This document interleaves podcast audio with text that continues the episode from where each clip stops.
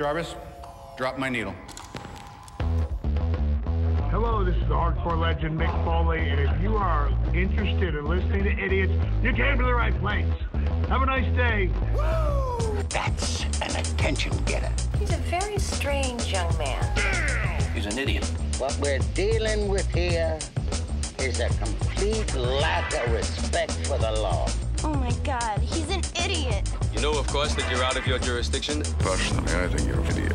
But that's the evidence in the car. But I was going into Tosche Station to pick up some power converters. Always like to keep my audience riveted. Greetings, ladies and gentlemen, friends and fiends, and welcome to Free Range Idiocy, the podcast about everything, but mostly just the stuff we like. We've had a little bit of time to digest the series finale of Star Trek Picard, and to say the least, we have thoughts. Did they manage to land the plane when it came to all those nefarious ne'er do wells that they had lined up? Did more characters get thrown over the side when the writers had no idea what to do with them? Hint, hint, yes. Did Worf wind up killing a guy with a trident? We go over all the happenings and all the feels from Final Goodbye to our generation's Star Trek in this episode 132 Make It So Picard Wrap Up. I am your Uncle Todd, and with me, as always, is the man who always has his phasers set to kill, but it's mostly just because he wants to cook steaks with it. He has been my partner in EDC for over two decades and is no longer welcome at the Daystrom Institute. I give you the man they call Tim. Mr. LaForge, make it so. It is Oh, a good man. day to die. Oh my god! I, is it just me or one of the best lines? I because I rewatched the Picard series finale uh, today. It was great when when Worf was like, "For a moment today, I was worried that we might survive." I thought that was great. Like Worf was I like fantastic, sarcastic isn't? Worf. That's a lot of fun. Indeed. Uh, but how are you Oh. doing, sir? I am well as I take a Caught sip you- of the seltzer. Caught I, you right I in am, mid seltzer. Indeed, I, I am. I am doing well. I'm feeling good. It was. Uh, it was gym night, so uh, I, I got a little extra pep in my step, a little energy going. So uh, yeah, I'm, I'm excited. Uh, although I, I do have to admit, I, I had a bit of a a thought when it came to uh, Hmm. you know, la- ladies and gentlemen, I, I, I did freak Uncle Todd out, uh, you know, kind of late last week. I said, you know, hey, maybe we should continue and do another uh, bracket of some kind. And and I, I think I heard yelling and screaming coming from the eastern seaboard. No, God! No, God, please, no! No! No! No!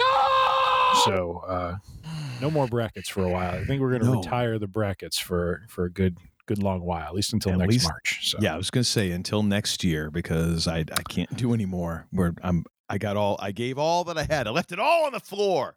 You did, you did, and and and the thought I had was, you know, and of course it's moot at this point because we've recorded all four, you know, tomes, uh, three, three, 12 plus hours total, I believe, I, folks. I think it clocked in close to 14. It was epic.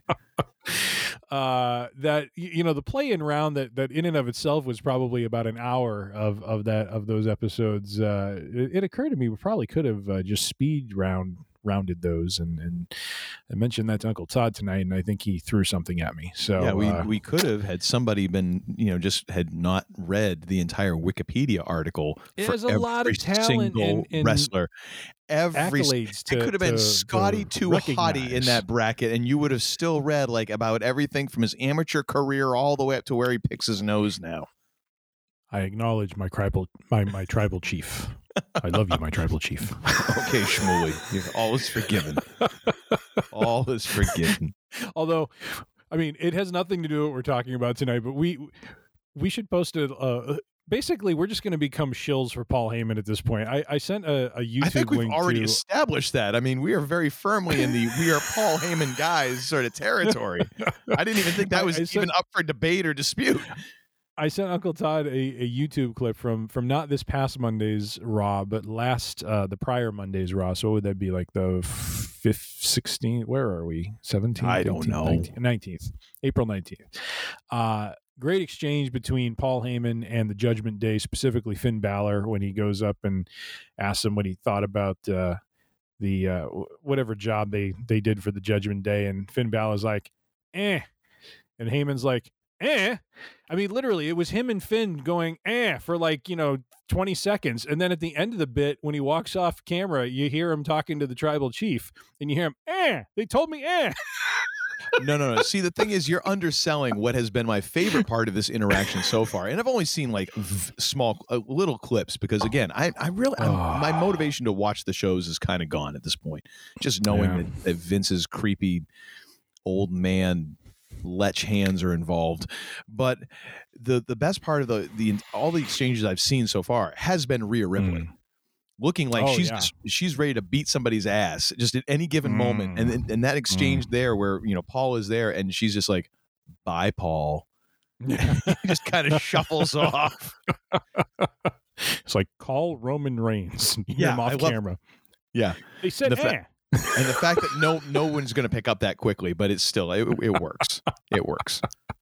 Oh, Oh yes. boy! All right. Yes, Well, indeed. we are going to talk a lot about Star Trek Picard season three and the series finale. However, before we get to that, we do have some other news items that we are going to get to, and a little uh, little thing that we like to call the Week in Geek. feels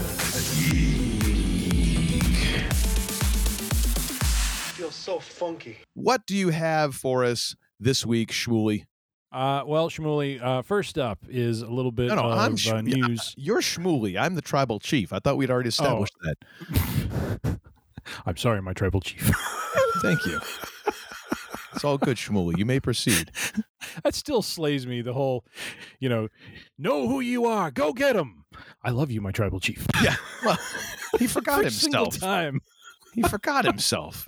He slipped back into Paulie dangerously there for a minute and forgot he's you know he's the wise man. I he's was the just wise gonna man. say that it. It's like he just yeah he like drops into Paulie dangerously mode and then he goes back to you know hum- humble uh, wise man mode. All right. Uh, well, we we unfortunately and we'll talk about this in our next episode, but unfortunately we did not get the live action debut of Thrawn in uh, the season finale of The Mandalorian. However, uh, given the attention that is soon to be paid to this character, and if rumors are to be believed, the uh, you know basically the build up to a, a potential heir to the empire movie that is you know looking like it will be Star Wars's version of Avengers Endgame.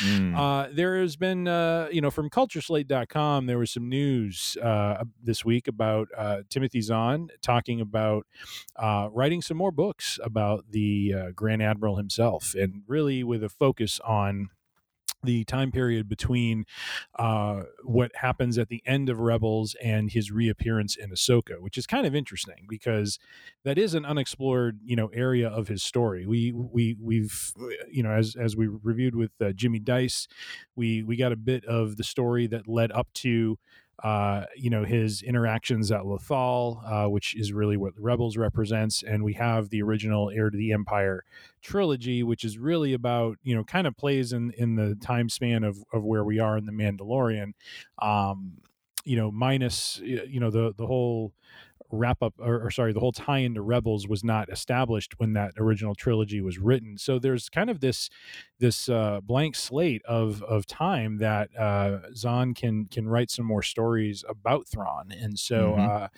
I'm kind of interested about you know by the prospect of that. Um, I've I need to read the uh, the Ascendancy uh, trilogies. Uh, we we of course reviewed the Thrawn trilogy um, several episodes back with Jimmy Dice. Mhm. Um, got a little bit more of a peek into the man and into you know his his younger years and his interactions with with other uh, characters like Anakin and well Anakin turning bad as Vader.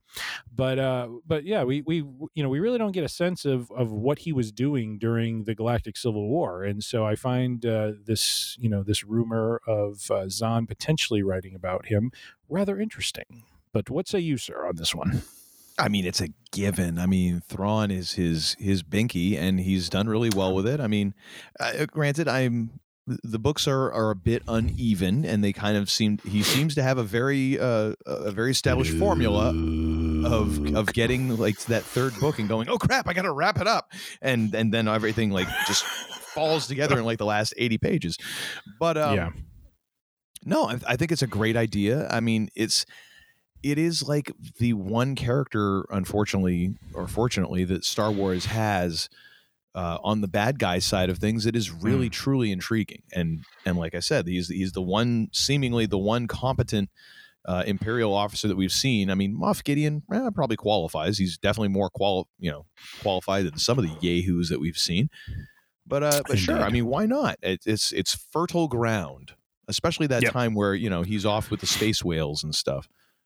T- Yeah, it makes a lot of sense. You'd want to fill in that blank for sure. my yeah my my my um I don't want to say it's a concern because they they have done very well with with you know the introduction of Ahsoka, you know the way they wove Boba Fett in, but there is a part of me that really hopes and and and I'll go into wrestling jargon here in a moment, but really hopes they book his debut in a way that really kind of sets the tone of I don't know if this will make sense when I say it, but the feel of his introduction in Heir to the Empire, you know, where where you get a very clear example of how this man thinks and how just uh you know strategic and and in tactical that he can be um in his thinking and the way that he assesses situations so that the fan base i mean clearly the fan base is clamoring for him and they're going to want to get you know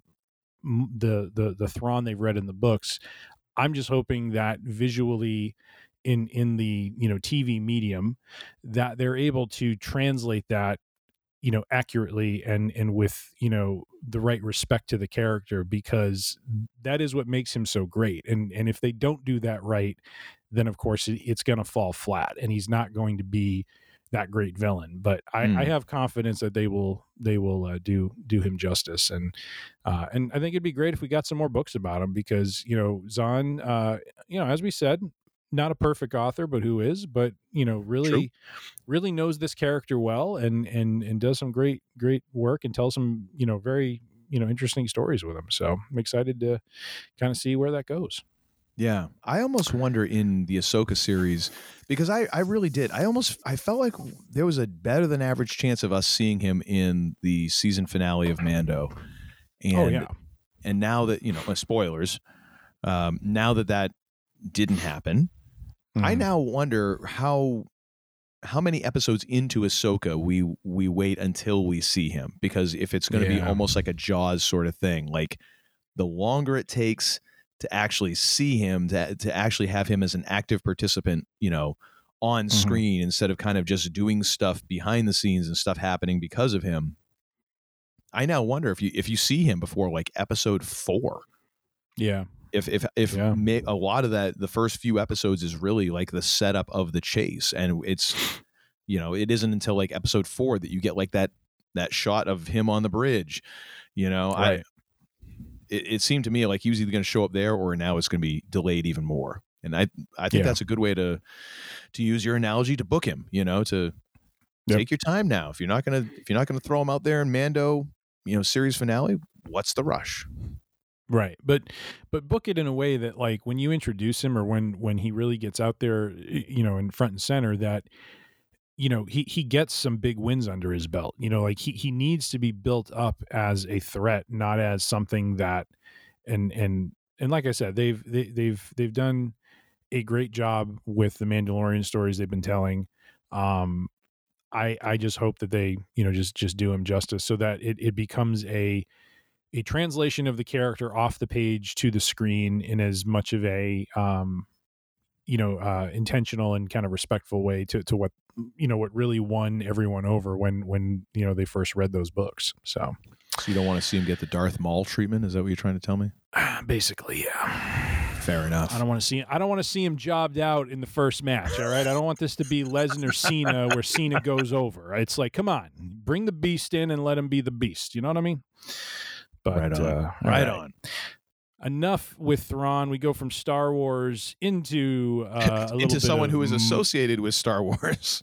Well, that is true. Uh, from uh, you know the the post Queel trilogy, uh, one Kylo Ren, played by Adam Driver. Although Adam Driver uh, apparently is going to be playing Reed Richards in the upcoming F four fi- fantastic. I almost said final. Oh my gosh, I was going to say uh, It's the final countdown. That hey, you know that was on in the train station this morning, and let me tell you, I I, I sent Uncle Todd a a text of Rocky running up the stairs and and just getting ready to take on the day. I'm like, I'm feeling pumped, I'm feeling alive, and he comes back with, "Well, you're more awake than I am." yeah, which is true. But then was like, again, you'd "Come also on, sharing the energy with me. Come on. you'd also had three cups of coffee and a half a dozen deviled eggs at that point, so you were you were right and ready. One cup of coffee and a baker's dozen of the deviled eggs, ladies and gentlemen. Baker's dozen. That's that is ambition that I don't have. And it also means But, you're buying uh, an excessive amount of eggs because uh, that's a lot of deviled eggs, and it doesn't work out to an even number. So therefore, you have you're doing batches, which I I, I like that. You just don't care about Yeah, the- cholesterol. The spike in the egg prices is not because of inflation, ladies and gentlemen, is because I am hoarding Yes. the the supply. The man they call Tim is ordering them by the pallet. He has turned his garage into a walk-in cooler for egg storage purposes. Just it's just indeed. eggs and and like 50-gallon drums of mayonnaise. Can't forget the steaks. nothing nothing Do- kind of a little- untoward going on there. Just make a lot of deviled eggs as far Do- as you know. Yeah, well, you know, you got to have the, the, the, the steaks hanging there from the ceiling, a la Rocky. Do a little, uh, you know, boxing uh, practice Oh, there that in, too. in, uh, in the. Uh, in Do you the remember evening. that show, The Uh, State, when they had Barry and Levon and the and the two hundred and thirty dollars worth of pudding? It almost Oh, makes me think, think I saw about that. No.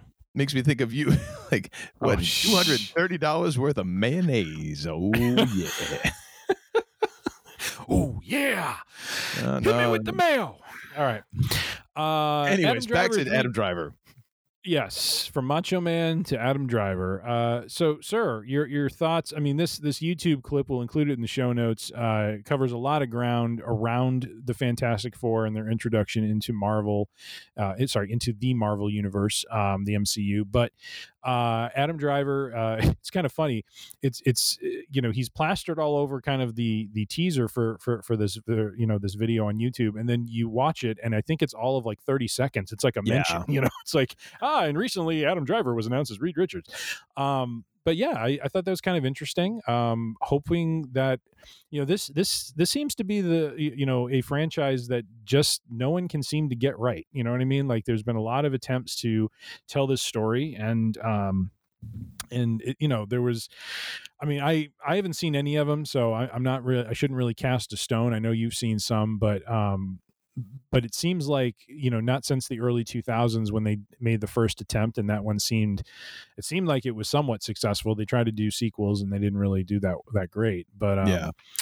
but here uh, it's you know adam driver's in a lot of good stuff. He's you know very good actor. Um you know did what he could with Kylo Ren in Star Wars and uh and and really shines and and you know whatever he's in. So I'm kind of curious how uh, how that plays out and and really you know how are they introducing the Fantastic Four um and and have it you know feel like an MCU you know story and uh and and you know re- really have what has been you know kind of the hallmark of of when you know they do these stories in these movies how they tell them um it, it just seems like if if this mm, you know can they can they crack this nut i guess is the question because th- this has been a hard one to to get right and to do well so but you sir are, are a little bit more into this than, than i am what what are your uh, impressions thoughts and uh, feelings Well, I think you know.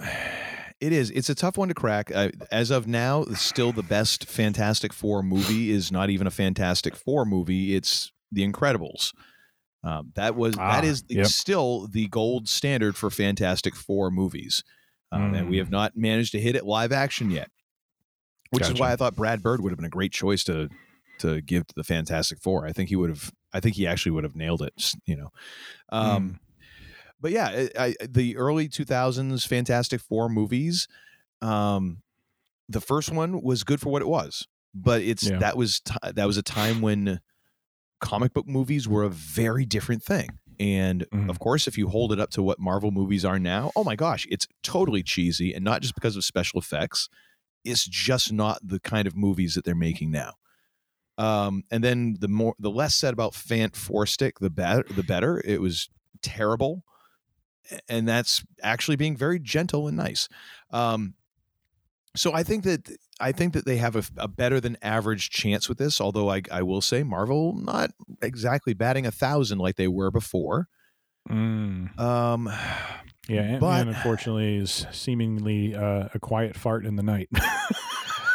uh, well, I mean, let's not get into the whole Jonathan Majors thing. Let's uh, you know. Uh, yeah, Oh, recasting gosh. your baddie uh, is is going to be tough, and it seems like a we haven't seen a fall from grace quite like this uh, in our in our time at least, where No. someone went from like yay the town of a generation to you know stuff that people are scraping off their shoe as they're running away from him. Um, but uh, Adam Driver, I think it, I could see that working. I mean, uh, there's a I mean, apparently the, the most interesting thing in this entire thing for me was the fact that apparently he was offered Reed Richards or Doctor Doom. And I totally get why he would go with Reed Richards because he's like a mask and a cape. Yeah, hard pass. Um, I'm I did that. I'm good. I'm, I'm good with that. Let's do something different. How about I get to be the goody instead of the baddie Yeah. this time? Um, I think he could be good. I, I I don't know. I don't know. I don't know that I've really seen him in enough roles to know how he would handle that Yeah, you know so i'm up for it it's also going to although it doesn't just hang on him like you Yeah. really need to get the ensemble here right because they all Right. have to have a certain chemistry for this to work and yeah, if that's not right ugh, that's going to be real rough so i'll be curious to see how, who fills out the rest of this group because that will really determine just how good this casting is i think yeah. Do you think part of the issue with this though is, um, you know, because we, we saw a little bit of this in Doctor Strange, but ironically, we didn't. You know, we we really didn't see Reed Richards. He was starting to use his powers, and Wanda did him in. mm-hmm. um, pretty quickly. I- Is is there something just trans? And I'm I'm using this term a lot, but really about translating this character like from the comics, you know, to the screen, where it's just like, I mean, there there's a lot of other fantastical characters we've seen, and they seem to work. Yeah. I, I've always gotten the impression though when it came to the Fantastic Four, Reed Richards being like Elastic Man in in kind of a live action setting, because like you said, fan, uh, the the Incredibles did great, and they had you know the the Elastomom or whatever, you know she she she was basically you know with with Reed Richards' powers, which works in animation, but when you try to do it live action, is is there so you know kind of like what happened in, in Ant Man with um I can't think of his name um Oh, Mo- MODOK. Modoc. No, no, Yeah. that that's that's there's- that's a that wasn't that wasn't necessarily just the the effects. That was also just the writing for that character. It, it just Sure, they, sure, They sure. didn't take the character seriously. I think I think that it'll translate. The problem is, it's not just the the elasticity that is Reed Richards' superpower. His superpower is that Mhm. he's just really fracking smart. Like he is one Sure. of the the smartest people on the planet, along with like Shuri, um, you know, uh, uh, oh my gosh, Ironheart, um, Riri, and Tony. Like Right. that is his superpower is that he is also just wicked smart. Um, and they that has not really translated in the previous iterations because okay they don't they don't allow him to be smart and not just play it as like oh what a nerd sort of thing Yeah. you know and that has to be part of it because if it's Right. not then he's then he literally is just a dude who's stretchy and that's it if you don't allow the intelligence to really become the, the, Right. the superpower because in the comics you have you know you have the the illuminati and all this but you also have like the council of kangs which is kind of what we talked about with all the the kangs coming together there is the council of rich of or of of reeds where all Mm. the reed richards from all the different multiverses come together and Hmm. use like just sheer intelligence to solve problems so Yeah. Yeah. unless you allow that to bloom as part of his superpower set, it's always going to come off lame because he's he's half a character. So I think they they need to get that, but again, it also sure comes into who the who the other folks are to play off of that and to be supportive of that, not always play it off as a joke. Right. Well, but but there is something to the visual though too. I mean, I I I, I mentioned MODOK because you know, having seen it, you know, materialize in in Ant Man Quantumania, Ant Man and the Wasp, um, it seems like there are, are are going to be some characters that are going to be very challenging to get right because I think it's I think visually it's just hard to materialize them, you know, like like in live action. You know, I think it's one thing to do it in animation. You have a bit more control over, you know, what it looks like and and you're not trying to you know you, you don't have to accommodate for for what it would look like in reality you know with with with a you know real humans and stuff something mm-hmm. with me and, and this is just me i i mean i'm admittedly not deep into Fantastic Four, not not my main you know comic sort of thing that I you know that, that I get into. I'm aware of it, but something about a stretchy person is not that exciting to me. You know what I mean? And so that like that that's the part I'm just kind of wondering is do they find a way? I don't mean to make it just about that because to your point, yes, he, he's if he's like a Tony Stark and if you know he's written well, then that will come through but with Tony Stark, there was something cool about what he he was doing. You know what I mean? And and just his superpower out of the three of them is the one that just hits me the lamest. You know what I mean? Because it's just like, what is that? You know? And and I, I don't know. It's I don't know why that that among all the other craziness things that that happen in the MCU is is something I'm I'm you know bothered by or or can't get into. But um but I, I just wonder if that's one of the reasons it's just it's hard to connect with characters like that because they they may not translate into exciting st- I mean, you know, Human Torch, we we said we, you know, Captain Marvel, right? I mean, very similar to Captain Marvel. The Thing, kind of like the Hulk. Um, I forget what what is his wife's uh power. Susan Storm, the uh the invisible or Susan Richards, uh invisible woman. Oh, invisible woman. Okay. Yeah. So I mean, so, their their powers. If you took them, if you took them separately, like, oh, this guy catches on fire. That guy's made of rocks. She can turn invisible. Again, it's not gangbusters. It really is about the ensemble and how they how their powers work together and complement each other, and how the personalities complement each other. And and that comes down to writing, which is kind of one of the nerve wracking things about this because if you look at the last some of the last few Marvel movies, some of the weak points are the writing I think Quantumania especially suffered from from not necessarily having the greatest script, and yeah. the way that they wrote MODOK. Because the, the the thing is, like, yeah, the visual, yeah, it's goofy, but look at him in the comics, even on the written page, on a comic book page, that's goofy. Yeah.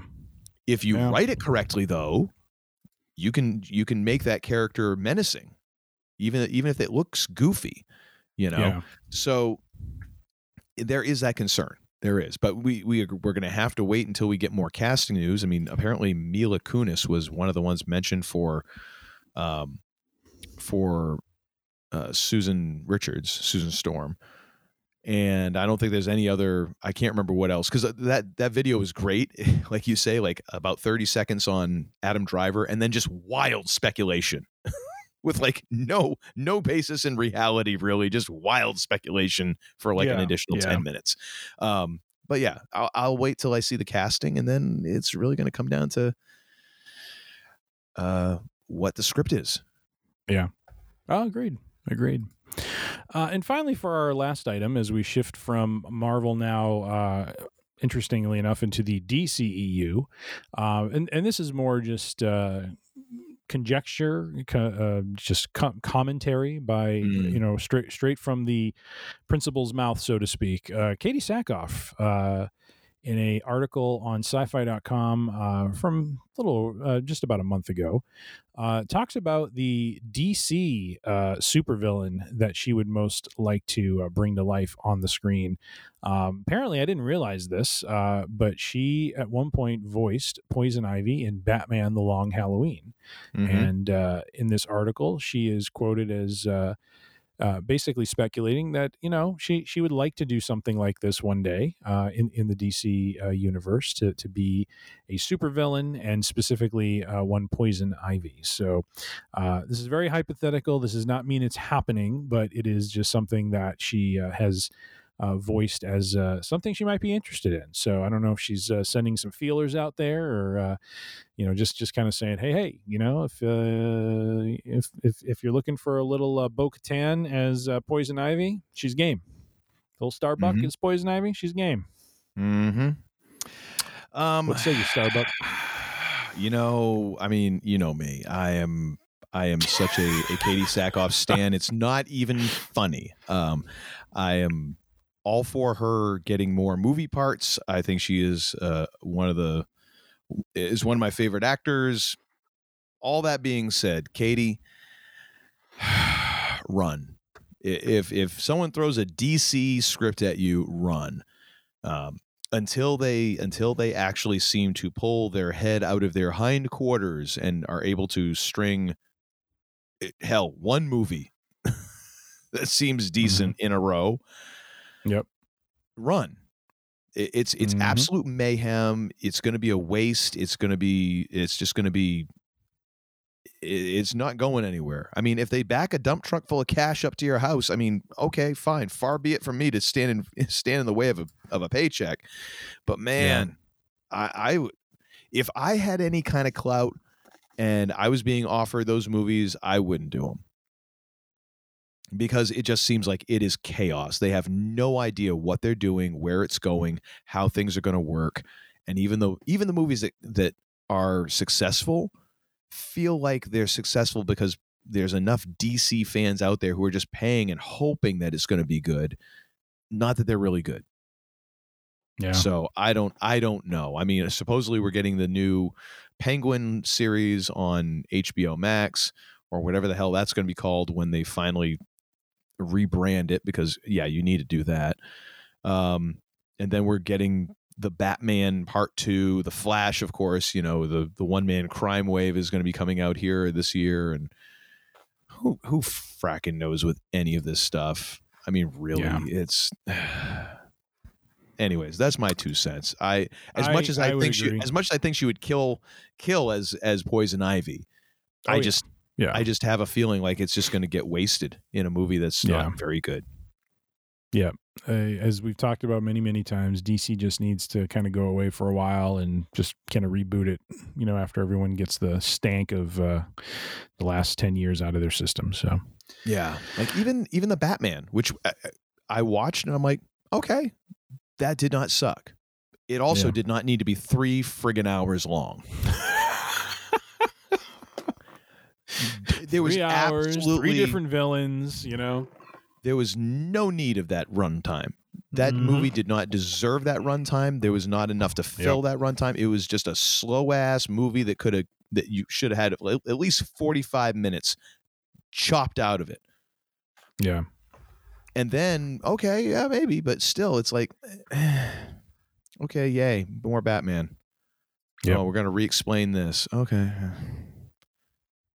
Anyways, great. There's, I mean, the, the thing is, watching these movies, like, there's no telling whether or not these characters are actually going to be around. So, yeah. Right. Oh, well. Right. Yeah. All right. Well, that, my friends, is a neat and tidy and uh, tight 30 minutes week in geek. well, thank you for sleuthing about the inter- interwebs or, or for some of those, you know, just kind of going to the dark corners and, and bringing back news. Uh, we are now going to move into just a a, dun, a bacchanalian celebration of Picard season three, which uh, I'm sure our listeners, longtime listeners, are going to go say, "What did, did is is Uncle Todd on some sort of medication that we should know about?" No, I'm just happy that this thing didn't crash and burn. Um, but we're going to we're going to talk about the series finale, maybe uh, the mm-hmm. entirety of season three, and uh, and here, there, and everywhere. So, sir, what what were your um, what are your overall thoughts? Like if you had to if you just had to give like a quick thumbs up, thumbs down, or a star rating, how would you rate this? What are your thoughts? Uh, I would rate this uh, two two thumbs up, thumbs stacked upon thumbs, uh, f- five five and a half stars. Uh, I'm I'm oh. uh, honestly I'm I'm just over the moon with the whole thing. I mean it it was yeah.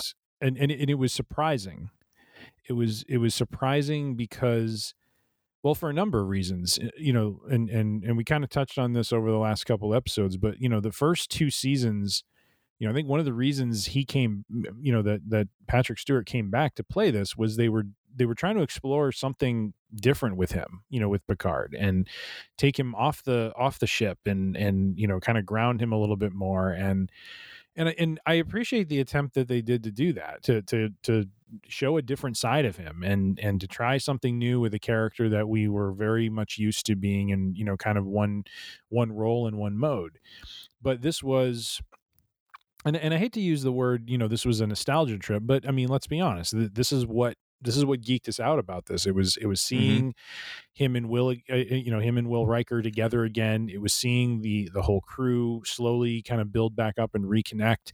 It was, of course, I mean, and and we'll we'll gush about this in in in a moment, but you know that that the episode nine reveal of, of the Enterprise D um, was just so well done. I mean, it, it you know it built up to this it, it, feels like seasons one and two were more avant-garde more kind of let's kick the tires doing some different things with this character. And then season three is just like okay let's bring focus back in. Let's let's do the nostalgia thing but let's tell a really good story. And let's really hit on some notes that go back to the original series or, or the original tng series with you know the fact that um you know when when generations came out one of the big story points on that is how he was the last picard there his his brother and his in that movie his brother and his uh, and his nephew end up getting killed in a fire and there are he is the last picard and in his mm. family they they subtly address that with the fact that he and beverly had a romantic relationship and a, and a son was born out of it and so now he he does have someone who carries on the picard name and so i like how they and, and that's just one thing. There there were uh, there's probably a litany of others that we can get into but but it was just nice the way that they pulled on different threads from tng from deep space nine from voyager that you know they, they they just drew from this well of these deep stories that we we all you know kind of fell in love with as as you know during that period when the franchise was was riding high and and and was telling great great stories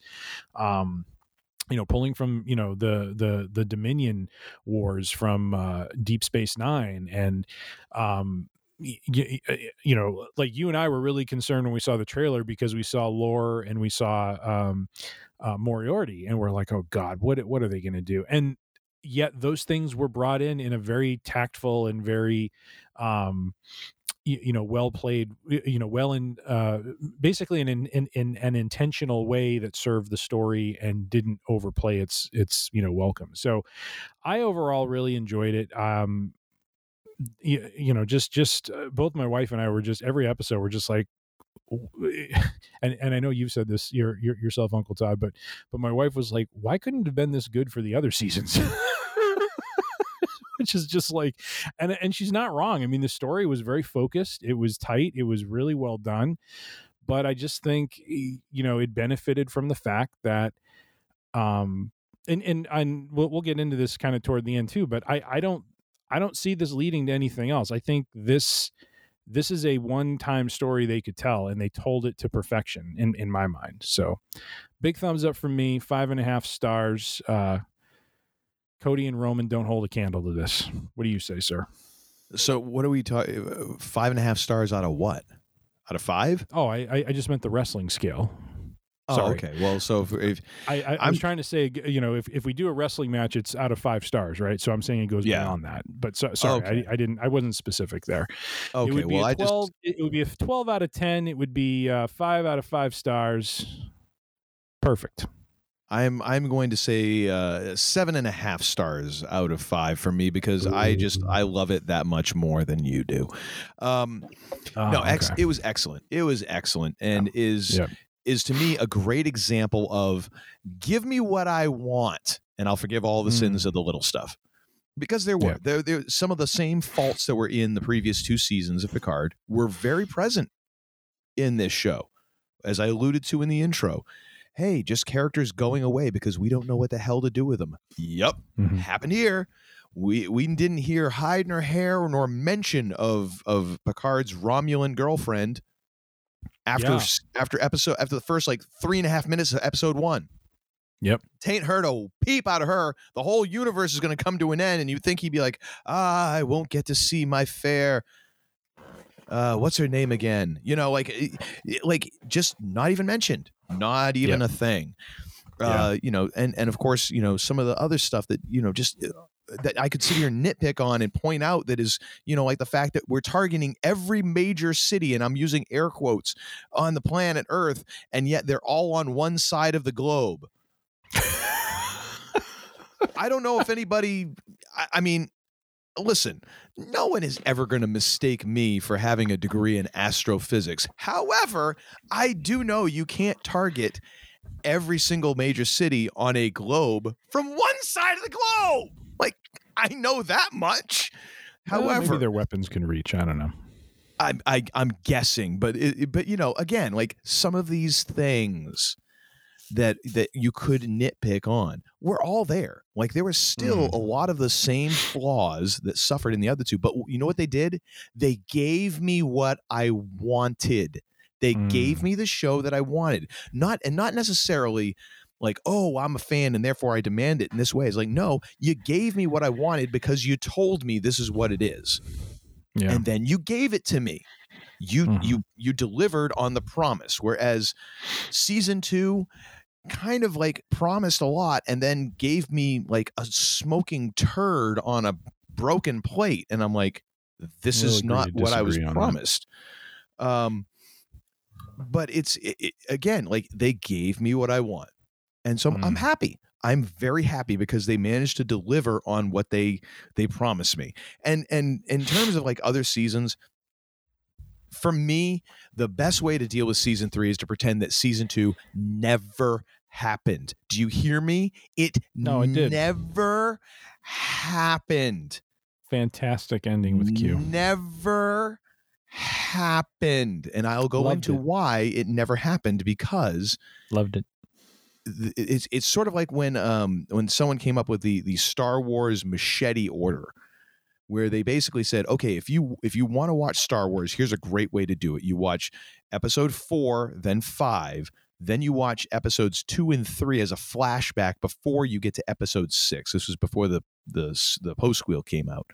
And that way you kind of catch Luke and then you then you get the the ending of Empire and then you do the flashback to watch 2 and 3 and then it kind of culminates into episode 6 leaving out episode 1 entirely because the Mm. reasoning was there was nothing that happened in episode 1 that you needed because it was all explained in other episodes to me that's that's what se- that's what Picard is like you have season 1 which uh, goes along very well with what you were talking about in terms of like getting Picard off the ship getting him into different scenarios seeing him in a way that we've never seen him before having an Mhm. adventure in a totally different way separate from Starfleet and all the the trappings of being the captain of the ship and everything seeing what this character is like at this time in his life and and and how his life has affected him Mm. I think season one did a very inter- did a, a very good job of doing that. Like it, it showed us this character in a whole new light. Season two can just be swept under the rug because season three now gave us the reunion of of of his crew, gives them all a nice send off. And if you just don't have the if you don't have to then get a double dip of the Borg, if you don't get a double dip of Q, Mhm. it works out perfectly. If you just pretend it never, because again, nothing happened in that season. They even reference in season three, nothing. We don't hear any more about like, hey, remember that time you traveled back in time and you saved that Picard girl that you barely even talked about or talked to, even though she was the focus point of the entire story that you were telling. Yeah, we don't we don't talk about that. You know, so like Bruno, we don't talk about Bruno. We don't talk about you know Alicia Picard or whatever her name was. We don't talk about that. You know, we don't talk about the time that Q died because guess what? All of a sudden, he's back. Why? Because reasons. Uh, fine, okay, whatever. And you know, oh, and and then uh, Allison Pill's character, like, oh, oh, screw her. No, she's gone. Uh, you know, and like all these things, like we just if you just don't, if it never happened, season one and season three work pretty well together. Season two is like this weird. Uh, so I'll I'll talk about this later. But someone had mentioned how uh, I'm reading a, a book, which I'll mention in uh, later on as my things, uh, uh, and another thing. But talking about the Mad Max movies, and someone had made the comment that like Mad Max One and Mad Max Two are fantastic movies. Uh, Mad Max Beyond Thunderdome is essentially like a fever dream that George Miller and Mel Gibson remember, and that everyone else just wants to pretend never happened. I'm like, that's that's Picard season two. Like, just pretend it never happened, and it works out really well. We have two really good seasons that kind of give you these different stories, and and just ah ah, so nice, so nice. I think you're a little harsh on season two. I don't think so at all. I I admit it was I- uneven, but I liked the story. uneven. Oh, okay. Here's here's here's the thing. Like I No, no, no, still no. don't understand. I don't understand how the same people were involved in the development of season two and season three. They're so wildly different in tone, quality, storytelling, everything. It, it's it's like essentially like if you t- if you. If you took two groups of people and you had one that they were sipping like the finest of wines in a wood paneled study next to a roaring fire, and the other one are out in back of the high school gymnasium doing whippets. That's the difference that we're dealing with here. And I'll leave Season you to decide which one is which. But here's the hint two- season two is the whippet. season two. No, Patrick, we're not doing whippets. oh, that's right. You're at HQ tonight, aren't you? Patrick, Oh. did I just hear whipped cream? Gonna kill What's more brain cells than, than what's necessary. I don't know. Anyways, Oh my gosh. Well, but no, I- we don't need to. I, we don't I know need we're to, here to talk need to- about season yeah. three, but but Yes. season two, I I I appreciated the story they were telling between Q and Picard. It which just they, took they which really disappeared long- for episodes on end. The Mhm. entire that was the thing. Like they had they had these three stories that would just completely everyone in the story forgot about what was happening for episodes on end. Like three episodes, no mention of Q, no no no talking about that. Then all of a sudden the Picard girl goes away and it, it's it's it is it's a mess. And I don't understand. I really don't understand how because it was it was Michael Chabon who is uh who's actually one of my favorite writers, one of my favorite novelists, was the showrunner for season one. And then you get into season two, and it's this the same guy who developed season three, which I'm like, how in the hell did this guy manage to be this bad and this good? I don't get it. I think they were trying to do a you know, season two was very much a homage in, in many ways to Star Trek four, right? You know, throw throw them in in kind of a weird time, you know, and and you know, get some guffaws, get some laughs. But Use that's Q no excuse as to. instead of slingshotting around the sun, it's Q, you know, throwing them into you know some past timeline. And yeah, there's some misguided stuff with the Borg. Q disappears for a while. You're right. I think at the end of the day, he's you know they're they're trying to tell some character stories with Picard. You know, fo- like uh, focusing on his his childhood and and some some guilt that he must have been carrying or something like that. And Q's trying to teach him a lesson. But at the end of the day, it's about mortality, about what we all face at the end and and what what resonated with me as much as the other stuff you know as you mentioned you, you know was maybe below quality is and, and this is where I see a thread from two into three is and, and where Terry uh what, what's his name Terry Matsalis is that his name Ma- Matalas. I don't. Yeah, sure. I think he's just i- i- you know he's he's exploring elements of of Picard and and mortality and you know the fact that um you know as powerful as Q was you know he still had that that desire to not you know end his existence alone and uh and and you know clearly valued his his his you know longtime you know relationship with with Jean-Luc Picard and so I thought it was interesting that you know he's spending in, in a lot of ways it's kind of about Q spending his last moments trying to give something to Picard that Picard wouldn't give to himself, which was you know to take whatever this guilt was that he was carrying with him and, and lift it, you know, and and live his life and stop, you know, um, you know, kind of uh, I I- forget how he worded it, but but stop either blaming himself or or whatever it was, but it was something pertaining to his you know character and and choices he made in the past and i think there is a line from that into season three because in three we're dealing with again the theme of family and uh, you know him being you know him him missing you know this this time as being a father the way he kind of threw himself into his work um, that led to him you know kind of creating you know this this other the surrogate family which was the TNG crew bringing them back together having them you know having him you know deal with and close out a a an error in arrogance on his part as we talked about last episode with the Borg um, and and really, you know, again, hitting on these different notes from his life with Ro, you know, bringing back Ro Laren and and letting them have a moment in an episode where, or, or, giving us that moment that we never got, you know, because you know she she disappeared after she joined the Maquis in in the last season of of, of TNG, and and and allowing them to kind of.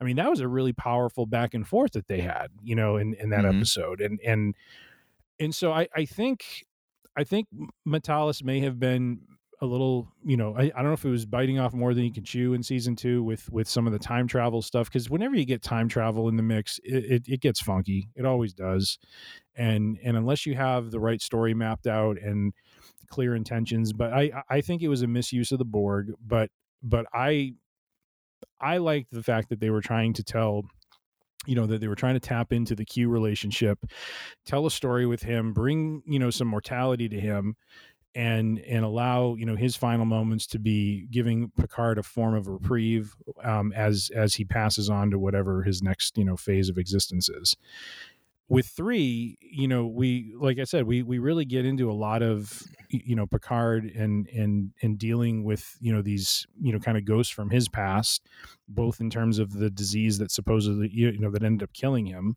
uh, and what that turned out to be, as well as you know learning as a son, dealing with you know uh, you know again past sins from the Borg, and and really just um and and really uh, coming to terms with you know some of the the choices he made that he sees his son starting to make. And so those are all like very relatable themes that you know that I think they got right and and I think they just told a very focused story because it didn't have to deal with with time travel. It didn't have to deal with with all of these kind of elements that are sometimes hard to manage in a story. So I recognize two is not perfect. I'm just trying to say I think there are some elements in it that were well intended and I do see, you know, or, or, feel that Matalas, you know, I think he has a love of this uh, franchise and, and of this character and these characters, and and you know, when it counted, he really hit it out of the park on this season. So, those are my thoughts on that. Well, I'm I'm I mean, I don't we'll doubt that he's well. In, I don't doubt that he's well in that he is well intentioned. However, I I don't watch a, a streaming series or a movie for the, the intentions of the the creator. I, I want to see the final product. I don't want to see a rough draft. I don't want to see a, oh well, it could have been great. It's like, well, then you probably should have made that TV show and or movie. Uh, because I, I don't want to spend my time on something that feels like it's half baked and and half baked being generous. You know what I mean? Um, but we are we are not here to bury season two uh, deeper than I already have today, and also uh, when season two came out. We're here to talk about ser- uh, the third season, and specifically the the series finale. Um, mm. And I mean, we're already now saying on uh, on board like this is terrific. Um, you know, like you said, rolling out the old gal, you know, one more time was was amazing way to end see you know episode 9 you know we start off you know the final episode here. Just some great stuff. I mean you know you've got of course we get a we get a walter koenig um uh cameo voice only as uh as uh anton chekhov the uh the son of pavel chekhov. Yes which uh, was nice because that's a little bit of a nod to um, oh, a- Anton Yelchin, who played yep. uh, Chekhov in the the Kelvin timeline, JJ verse. Uh, which I thought was kind of nice, and also apparently, uh, I I was connecting this more to President Adar's, you know, uh, the the colonial broadcast from BSG about you know go to Code Orange or whatever. Uh, but they were mm-hmm. relating this more back to um, to episode uh, to Star Trek Four, when they're basically telling everybody to stay away from Earth because of the the Mm. probe is there trying to communicate with the whales, Captain.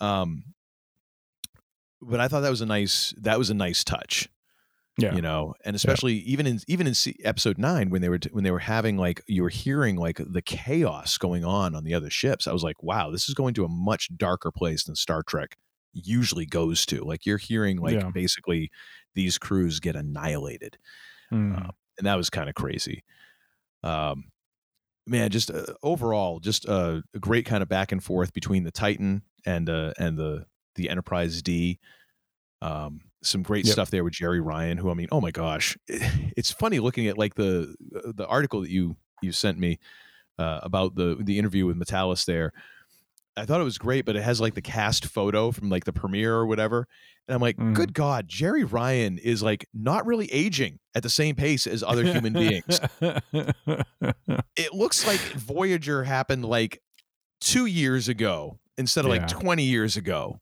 Like, Yeah. good Lord. Like, how does that work? Man, I'm creaky and my hairline is receding as we're recording right now. And Jeri Ryan Mhm. just rocking all about, like, hey, how's it going? Like, damn, okay, Yeah. whatever. yeah. But oh my gosh, so uh, some great back and forth, great back and forth, like keeping the action going. Um, you know, outsmarting the the youngins uh, who are who are assimilated. That was great. Um, I, I think probably my one of my favorite moments. I'm going to skip ahead a little bit. Um, beyond, of course, Worf's line, uh, where he, you know, for a moment I thought there might be a time we, we might survive. Ladies and gentlemen, I give you the Troi maneuver Mm. one of like the most i watched it today and again i almost had tears in my eyes just to see like you know troi grab the con knowing where the knowing where the crew is you know and like after all those years of like weird ass costumes and like kind of just getting tagged on to some episodes just because well she's got to do something Mhm. you know to see her like she grabs the wheel and brings the old gal swooping in to save the day i was like yes Yeah. yes like everyone kind of got their moment you know like beverly got to like just bomb the ever-loving hell out of the Borg cube and everyone turns to look at her like um I've learned some, some things in the serious last stuff Yeah. like damn you know and data gets I'll to have his moment. link. I'll just send you the link, but someone posted on YouTube uh, something like they, they missed a great opportunity to uh, use uh, the Beach Boys with uh, when when Data goes and flies them oh the in. beastie like, the- boys no, no, not the Beastie Boy. It, it was the Beach Boys. It was that down, down, get around, down, get around. Oh, yeah, And yeah. like like when Data's like flying through the Borg. cube. It actually it actually works. oh I totally was like, I, I, well, and then you know the Beastie Boys as well. I think would probably be a more modern take on that, which would be fantastic and a nod to the the you know later movies that came out. But, um, but yeah, yeah, that yeah that was Yeah, like that you was said, one of my favorite moments oh my gosh everyone had their moment, and uh, absolutely, and and they, they they just did. You know, there there's definitely chemistry with that cast, and everyone just shined, and and they had their moment, and they just knew how to, you know, play up. Um, you know the the moment with them and uh and and really just kind of celebrate uh, you know that cast and celebrate the the uh just the legacy of of what they did in in TNG and it's you know I I, I saw another article that just uh or some of the comments and and you know some of the YouTube clips with with that scene when when they walk onto the Enterprise D bridge and Mm. people are like you know it, it it it feels like home when they walk in, in into that bridge and and it Mhm. really stands in stark contrast to the more you know modern you know kind of takes of of the Star Trek you know ships now where it's all very you know cold steel you know just you know black black this and and you know there's you know the joke he made about the carpeting there's no carpeting or anything in, in the ships i Mhm. mean it just you know that enterprise for those seven seasons was like a home for them you know and it felt like a home for all of us who watched it you know there was a comfort watching those shows and watching those stories and seeing them go through what they went through and so uh, i thought they just captured that theme you know or, or just that that that feel of it very well and uh you know especially when when it got to that point but but but i also uh well i'll, I'll stop there. there there's another point i wanted to bring up but i didn't know if you had any more on where you were well i think it's it's interesting how they they kind of treated the Galaxy class as a whole. Um, Mhm. especially like uh, in the beginning episodes where I think they had uh, you know they had all the little giveaway uh, models for Frontier Day, and nobody wanted the fat one or, the pudgy one or however they put it. and Riker was all Right, saying, "It's. Galaxy class," and but, I mean, just the right. idea like this ship is just a behemoth compared to the ships that had come before it, and even the ones that came after it. Like that was that's the outlier in all of the Federation's, you know, this is in Starfleet's like ships is that they they they decide to make this gargantuan Galaxy class ship, and then afterwards realize like, eh, maybe that isn't such a good idea. Smaller might be a little a little bit smaller might be better. Um, Yeah. even seeing it like in the ship's museum at the very at the very end like how much bigger that ship is even compared to like Mhm. some of the more modern ships around it and this idea of like yeah the carpeting and the bridge is ginormous and you know well lit it, it looks like a it looks like a like an ocean liner more than star trek you know Yeah. or what we think of as like a starship um and i kind of like how they it is an outlier like it, it is almost like yeah we used to make ships like that but not for long. Um Mm. you know almost like everybody treats like avocado colored uh, appliances now like yeah we we just want to forget all that happened. But the fact Yep. that there is value and that there there is a nostalgia for this ship um you know i thought was great. Um that being said i don't i i don't really mind the you know the newer ships and all that like i still think it's cool. It's still star trek to me Absolutely. but I, I and I did appreciate how um, at the very open when they do the the Star Trek logo outline, the chevron kind of thing, and um, I, I, I guess I never really noticed this before because I I don't pay attention apparently, but I had noticed that it was the Enterprise D at the beginning of this episode, and all the Ah. other it's it's usually the hero ship from whatever series, and so it was the Yeah. Titan for the other other episodes, but episode 10 they changed it to be the Enterprise D because that is the real hero ship of that episode. So I thought that was a nice little touch at the end, you know, to be well, like that and I th- didn't the Picard title even like it it it started out normal and then it kind of degenerated into you know like whatever the Borg yes, thing was. it got Borgified, almost like the Yeah, like they used to do with like the Matrix. It was a glitch sort of thing. Yeah, Yeah, that was kind of cool.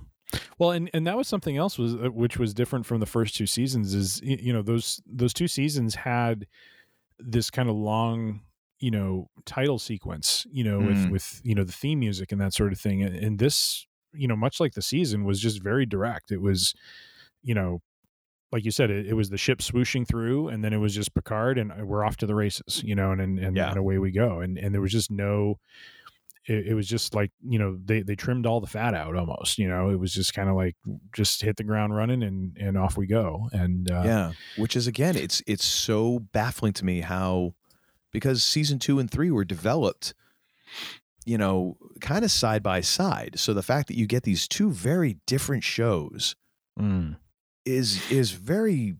It still just makes me scratch my head, quite honestly. I mean, of course, the opening package you can you can tailor that, and that's you know that could be like the last thing you throw on there before it gets uploaded for streaming. So I mean, that's not it, but it's just everything else too that just feels so weird. yeah It's like these these two things are just don't go together. yeah yeah But yeah, no, I, it, again, it is. It's very to the point. Um, you know, oh, these episodes moved. There, there was not, uh, you know, season one was very much a slower pace, Mhm. um, which I thought fit because you're you're not dealing with the the hustle and bustle of of everyday work of a captain on a ship. Like this is a dude who's in retirement and who is kind of Right. being almost pulled on this adventure against his will. You Yeah. know? Yeah. And that's why I think season two was kind of tough because it never really found a pace. Mhm. You know, whereas this Mhm. one is like, okay, we're back on ships. We know what this is. We know what this sort of life means for Picard. So, okay, I guess it's going to be this sort of pacing. And it kind of straightened itself out. Well, and, and and each episode told a very focused story. It was it was, and and this is the point I wanted to get to, which is I I really appreciated the way they did kind of the slow build to getting everyone back together. Like we we don't, you know, we we only see Worf in you know uh, starting an episode at the end of like episode two, Mm. um, you know, we we we see, of course, Beverly and, and Picard, you know, have it out. I think in episode two as well. You know, when they, or no, I think it was episode three, but but they just kind of take their time and and they give you know certain character pairings, you know, space to have their moments together. You know, like like I thought the Picard Beverly back and forth, you know, about why she did what she did and in keeping him you know from from jean-luc was was something that had to be dealt with but they dealt with it and they didn't you know they, they didn't dwell on it and they didn't overdo it over the top. It was just it was done in a very focused manner. And and that's kind of the theme i, I feel for for this season is just is the level of focus that was brought to it. Um because it, it, they, they just told really you know really compelling stories and you know to, to your point when you have good writing and and that kind of focus going you you create great television you create you know great entertainment.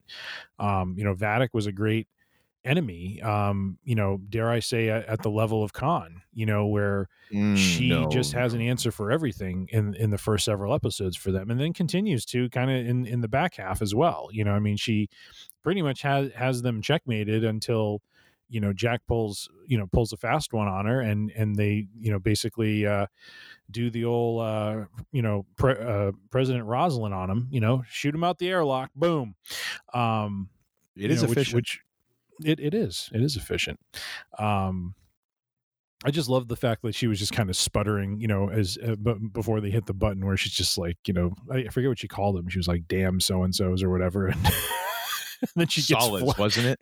solids. Yes, yeah, that's what it was. Solids. Damn solids. See, where's where's Ron Simmons when you need him? You know, just coming. Yeah, exactly. Damn. Um, but uh, but yeah, no, just just the pacing of it Lieutenant was just Simmons? so. Was that Well put, well put, Lieutenant Simmons.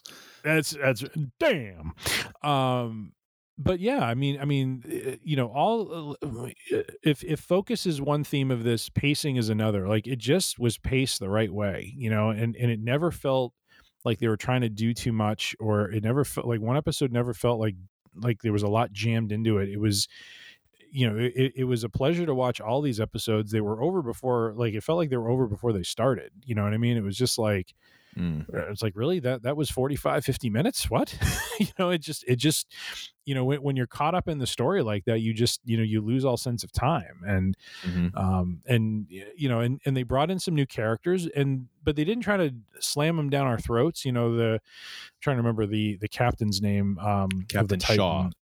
Captain Shaw. I thought he was. I mean, he took he he he grated on me a little bit at first, but then it's like I kind of like this like super sarcastic, you know, character, and and I, I forget the exact exchange that that happened, but he, I think it's in episode three or four when when they've broken away from uh, Vadic ship, you know, a- after being in that you know nebula or whatever, Mm. and he walks into this room and he's like well I let starfleet know you're here and they're coming. You know he's all like jovial and stuff so he's like i'm gonna leave you two to get your damn story together. Yeah. out of the room. That was fantastic. He was Oh no, just he was had that great. right that right amount of smarminess but yet he it- it's so weird. His character vacillated between being you know just irritated with them but like respectful of them you know and it, and it was really it, was kind of an interesting dynamic and provided Yeah. like the right amount of like friction you know in in in terms of what was going on in the ship you know between them all and stuff so um so yeah no i i, I just I, I really appreciated the pacing like i said you know great character moments um you, you know imposters which had Ro Laren in it um you know i i'm i'm a big I, i've talked about this before I'm, I'm a big fan of you know um those episodes with with her and TNG as as you know she and Picard kind of developed like a father daughter sort of dynamic. And and just that and, and we talked about this before that last episode I, I forget the title of it but I believe it's in the last season couple episodes before um the finale where she is sent on a covert mission and this and you know she basically betrays you know Starfleet and and you know really you know Picard as well and just that ending where where Riker kind of fills him in on what's going on he just kind of walks out of the room like yeesh boss is pretty upset Yeah. and Picard's just like and it's just this dead stare at the end like nothing is said he's just staring with his look on his face like you mother Yep. Yep. but but they gave him the moment you know and and in in when you're invested in char- you know characters like that that have that history and then they get that moment to kind of address you know the elephant in the room it, it really it, you know there, there's emotional payoff there and so I, I just feel like at the end of the day you know you know we've talked at length about all, all the seasons but I have a feeling this was always going to be in the cards. I think they wanted to do some artsy stuff to begin with, and then really kind of end on a very strong note. And uh, I, I, mean, I think you used the the term best when I think some of the critics who had seen a preview of it uh, or had previewed the episodes, you know, when they said they stuck the landing, they they more than stuck the landing. I think they did a couple oh, totally. loops beforehand. So yeah, um, so yeah, so so that was just something I appreciated. Is it, it just was paced well. They brought people in at the right time.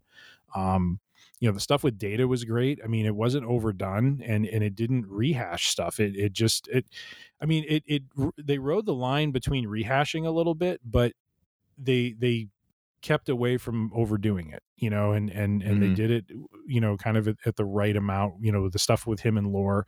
We've seen a thousand times but but th- this made sense you know data always sacrificing you know himself or or or just always kind of being the the the one to kind of give things up and you know he was doing that to basically win you know and and Lore's you know Lore's always taking and so it was just kind of a great way to play off their historical dynamic to kind of give data you know give data back and and and let him have some moments um you know himself so so yeah so just just some other little things that i enjoyed with it yeah and i mean again it, the there there are those nits to pick like mm-hmm.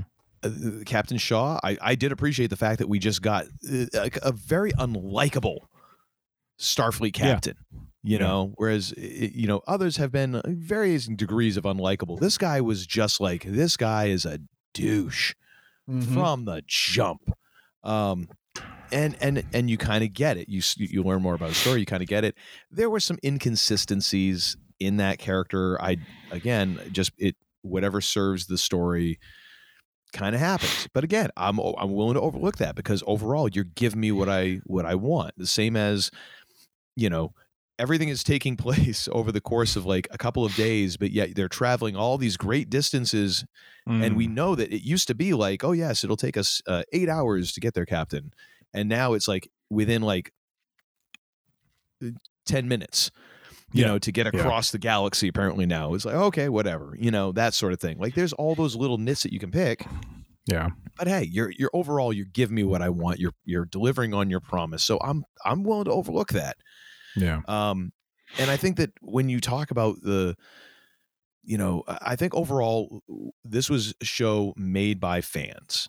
I think yeah. both Michael Chabon and um and uh, what's his dude what's a guy's face there Matalas whatever um both obviously huge fans, mm-hmm. and we're we're kind of almost doing the hey, wouldn't it be cool if it's like if mm-hmm. you if you get to write your own fan fiction, but then really somebody's going to make it a TV show.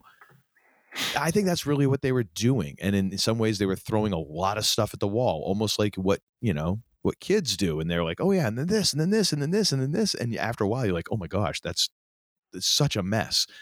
I guess the fact that we got two out of three seasons that were I think are, are pretty damn good, and one that was really good.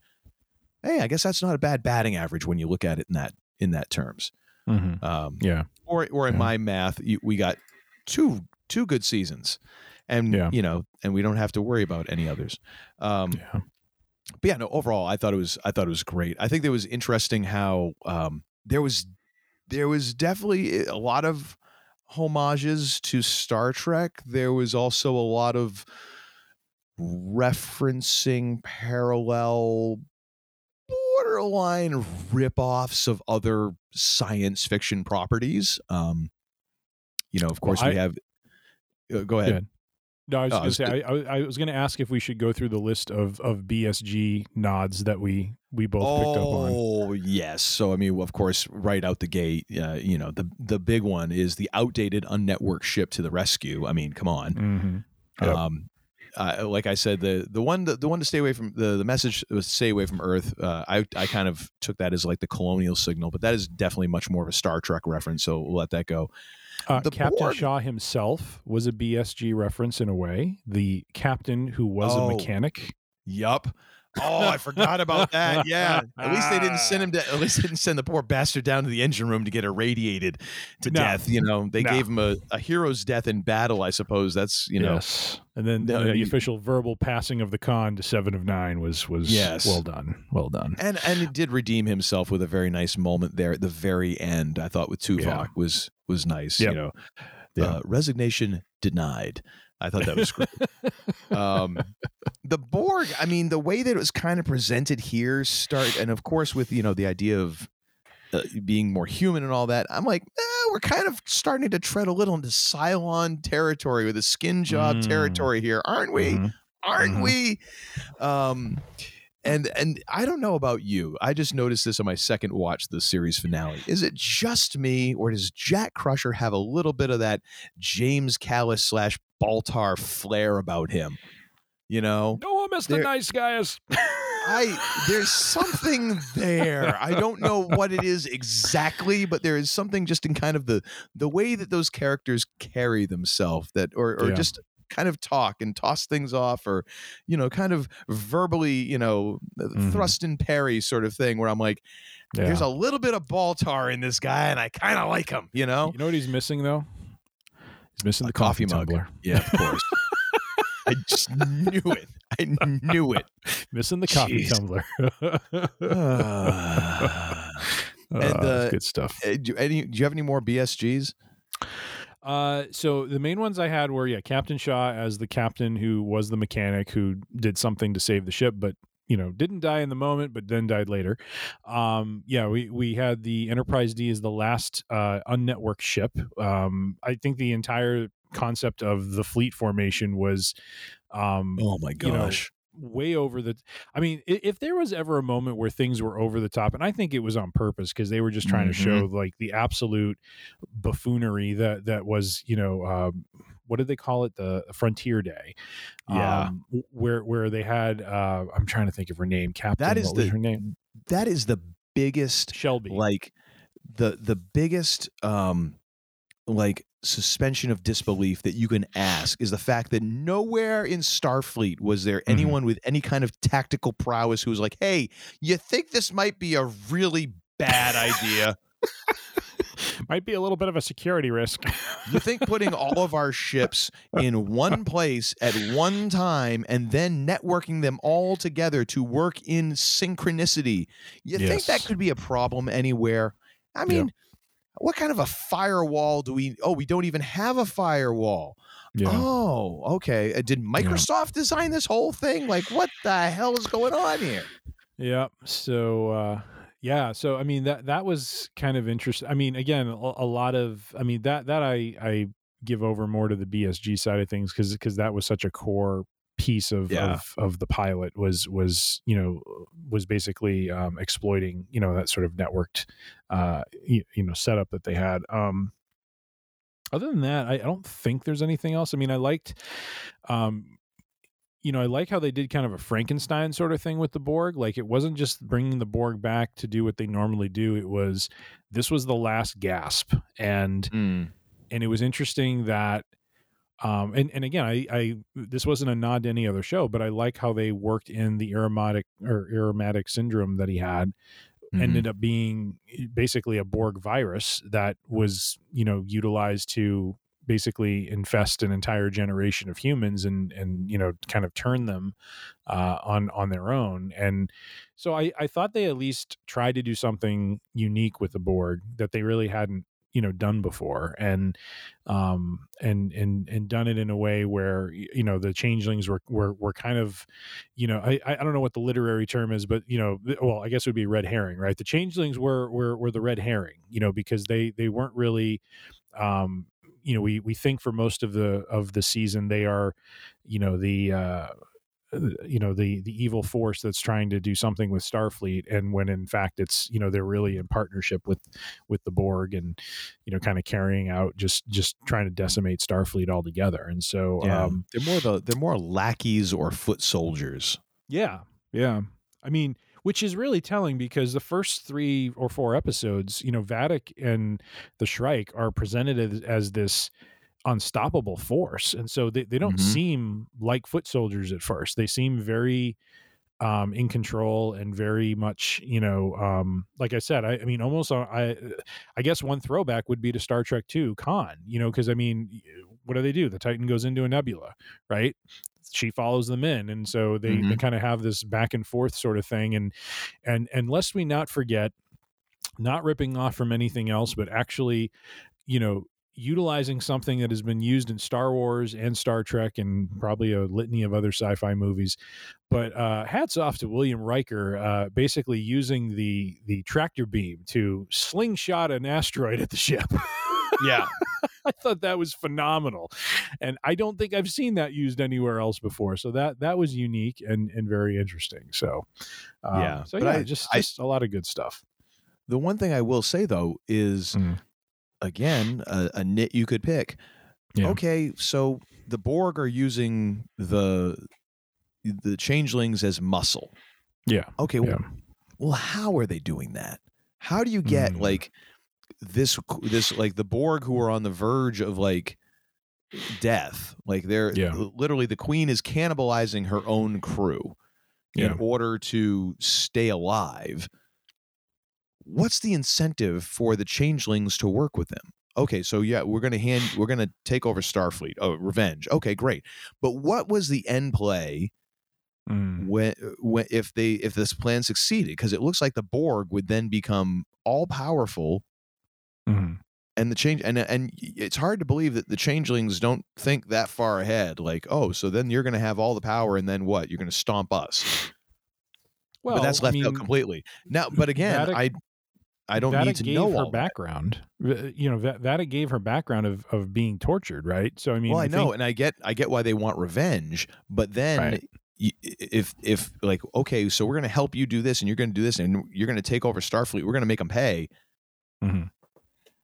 either they know the plan or they don't know all the plan and, and that should have at least been kind of talk through in some sort of way because either the changelings are morons who think that the borg are going to be nice to them after they've taken over everything or the borg were like yeah we're the plan was oh no we're going to share and then no no no we're going to stomp them Mhm. that should have at least been mentioned and probably could have been mentioned if you'd cut out a couple of the speeches that were you know happening that seem to be happening like the time is a waste in here folks and Mm. yet we're going to have like this these moments like i don't know there's not a lot of you know you probably could have cut one of them out and been like oh yeah by the way the changes we're gonna they're done you know something like that Well, again I- a but- nit but a I mean, nit i could not- pick but i don't need to because i Right. i'm they're giving me what i want so again it's it's that the stuff you're giving me is so good that i don't even though i've now picked that nit ah, I, i've forgotten it already Well, I I mean, just to play devil's advocate to it, though, right? I mean, it's not the first time like one, you know, race has used another race to their advantage, right? I mean, no it's, not it's at all not, no you know. So I mean, I and and the one that's being used has their own, you know, kind of you know reasons and goals that they think they're achieving, and it ends up being short sighted in the long run because, you know, they end up, you know, like like you said to to your point. Well, what's going to happen when when they do take over everything, right? Probably there were, you know, if I had to guess, the Borg would turn on on on the changelings and eliminate them at that point, Yeah. right? I mean, Yeah, but I, what i'm saying is, I it's not that I'm saying that it it's it's messed up or anything. It's Mm. just it wasn't ever divulged or explained ah, in the in the context of the story. Like it was just like, oh, and Yeah. then things happen because they happen.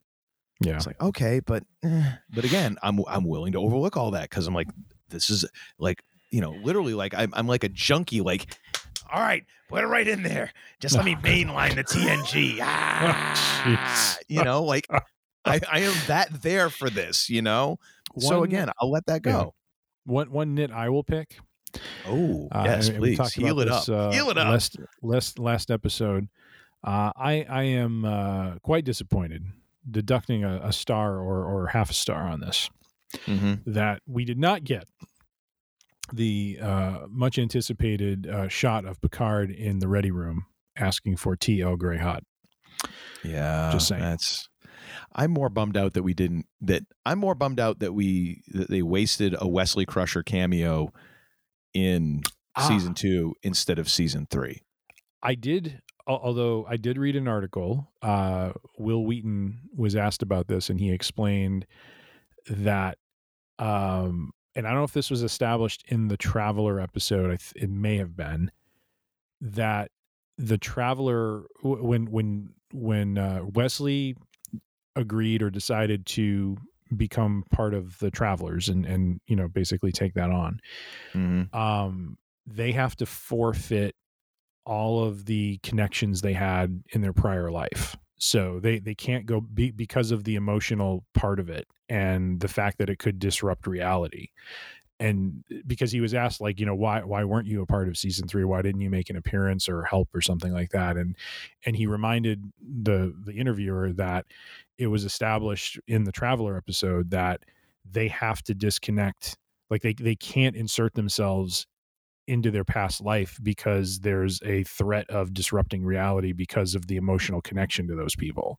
So he said that that's that's the reason why he he wasn't why he was in 2 but not 3 because 2 he just interacted with Soji who he had no past with at all and was really in many ways recruiting her in the same way that the original traveler that we saw recruited him. Um, so which makes sense. I mean, it's consistency at least, you know. So yeah, um, but I mean, so by the same tone of consistency, then you know we shouldn't have the Borg Queen still alive uh, because wasn't she like the dead and then living on in uh, in what's her face, uh, the Doctor Lady Allison Pill in season two, and then we shouldn't have gotten Q at the end of this because he dead. Well, and, so and if we're going to talk consistency, uh, No, because it's a different timeline. So, but but That's that's, not- the problem. That's the problem with season two. Is uh, okay. So to your point, yes, it's hard to talk consistency when you int- when you introduce time travel and these forking timelines, right? Well, okay, I'll, put I'll go with you on. I'll go with you on the on the timeline for the Borg. Q, he dead. They came Well- back to the timeline and he dead, and now Yes. he not dead. And that was explained as time is not linear for Q. So maybe we see Q before he dies. Oh come on! No, no, no. Yep. You know he exists in a different different way than us humans do. yes, suspect. Heretofore with. I'll That's all I take got to say about seventy-five dollars and twenty-five cents out of your pocket, but you're suspect. Gosh. Anyways, All right. But- Anything? Uh, oh, oh, actually, I just have one last thing to touch on real quick. Yeah, yeah. Um, I have seen, and and you've probably seen as well articles about, oh, will they do another? I, you know, even though it was a series finale, oh, will they do another one because of how well this was, you know, this one went. Uh, my answer is absolutely not. Um, let us now you're not talking. ruin some You're talking Picard. Picard. Yes. Yes. Okay. Yeah. No. that totally. They are. There, there was talk of because of how good the season was, would they consider doing something else with the Jean Luc character and and the crew? And my answer is absolutely not. This was so good because this, like I said, this was a bit of nostalgia. This was a way to bring the band back together in a way that was meaningful and emotional and uh, and you know we didn't touch on this in, in the article that we'll put in the show notes, but um, you know Terry Matalas, you know uh, he was asked a question in, in this it's a Variety.com article, but he was asked about the final shot of them playing poker, and you know he you know he said what he wanted to do was to leave the you know this group of people without any you know unanswered questions or or um you know he I, I forget the it was a nemesis i think was the last movie but but the movie where Yeah. where data sacrifices himself you know so Yeah. so they're incomplete i guess is the word i was looking for he he Yeah, wanted he to wanted to give them a proper sound send off a proper send off, a proper goodbye. Mhm. And uh, when they filmed that poker, you know, shot at the end where they were playing, very similar to, to the finale of TNG with All Good Things, where where they're kind of doing the top down shot. Um, I thought it was really cool. Like that that was just them being them, just just playing playing cards Yeah. and just laughing it up and just having fun and and so I thought it was really cool. You know, like like a really cool way to end the series um, with a nod to the to the original finale, um, with with everyone you know kind of complete and everyone you know in kind of a great place and uh, and so you can't go back to that. Just just let it be. Just let it be this this one season that was really well done that gave us these great moments that we as fans wanted and were um were you know hoping for and just let it be you know like it just because it's great doesn't mean you got to go and go back to the well again you know what i mean um because mm-hmm. you'll do it until it, it's not great and then everyone's just kind of like oh that sucked you know so yeah. um, or until you so get I, season I'm, two what's that or until you get season two which we won't oh, talk yeah. about all right. Agree to disagree. Um, but that that final yeah. shot was great, and of course, getting like you know, in my opinion, the the best of all Star uh, Star Trek themes. The yes. Next Generation yes. theme, which uh, was was used in at least one movie, one of the original cast movies.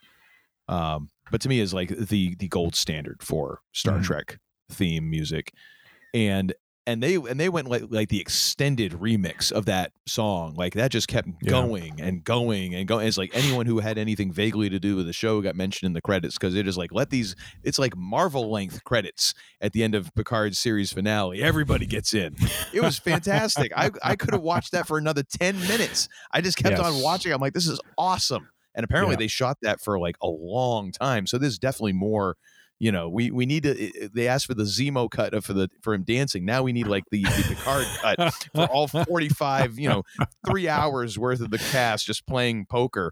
You know that that's what we need to be released on YouTube like tomorrow. Uh, that's but no, that was fantastic. Absolutely, absolutely. Yeah. That's and, about uh, all I got. I mean, I don't think there's anything uh, anything more in the chamber to fire. Well, for me, there was one thing I did notice on the, on the second watch today uh, when they're when they're leaving the Enterprise D bridge, and and actually one one more thing, the the rechristening of the Titan as the Enterprise G, I thought was mm. was a nice little well, nice little nod because I'm like, are they really? Are, are you know how's this going to work you know sort of thing and and and of course yeah. we have another enterprise so that uh, of course you know jack crusher is going to that one but when they're leaving the enterprise d at the museum at the end and they're going you know going through the whole shutdown procedure and Geordi says you know well you know she's always taking care of us the mm. second time mm. through it took me back to the very first episode of next generation mm-hmm. when DeForest Kelley guest starred as uh, as bones one more time and we got uh, Dr. McCoy on the Enterprise D walking with yep. Data. And as they're as they're walking away from the camera, gives me tingles just thinking about this because it was great. Mm. It was just a great delivery on the line, and he he's you know saying something about you know well she's got the right name, and as yeah. he's walking along, and DeForest Kelley says you know you treat her like a lady, and she'll always bring you home. Yeah, and I just thought that was so lovely. I have I have I'm hoping that they they kind of tied those two things together, but it in it instantly tied together in my brain because I remember watching that show. I remember watching the season, you know, the, the premiere of Next yeah. Generation, and I was watching it with my dad, and, and I'm watching. I'm like, is that? And my dad's like, yep. Yeah. Because at first you're like, yeah. oh my gosh, it's McCoy.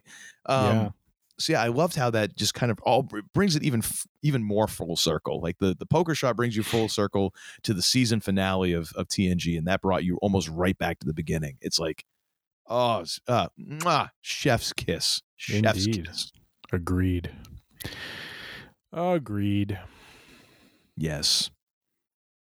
And of course, uh, oh, and uh, of course, we would, so. be, we'd be remiss if we didn't mention uh, uh, got a little Star Wars in there too, with you know uh, Data, you know, trust me, Geordi I can do it.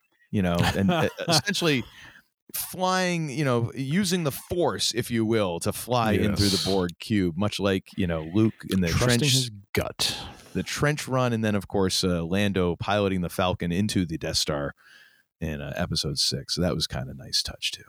Yeah, we won't talk about Lando flying in Episode Nine though. Well, no, we don't. I mean, he did take off the he did take off that radar dish. Boink! Like, whoops, oopsie. No. But yep, all around good stuff, my friend. Yes, I yes, sit back and say, uh, what a wonderful series, and uh, or, or, you know, great series, great season finale, or season three, and uh, great way to end it. Yes, indeed. It was a it was a fantastic send off for the crew. Indeed. And another thing. All right. Well, what have you got for and another thing this week, sir?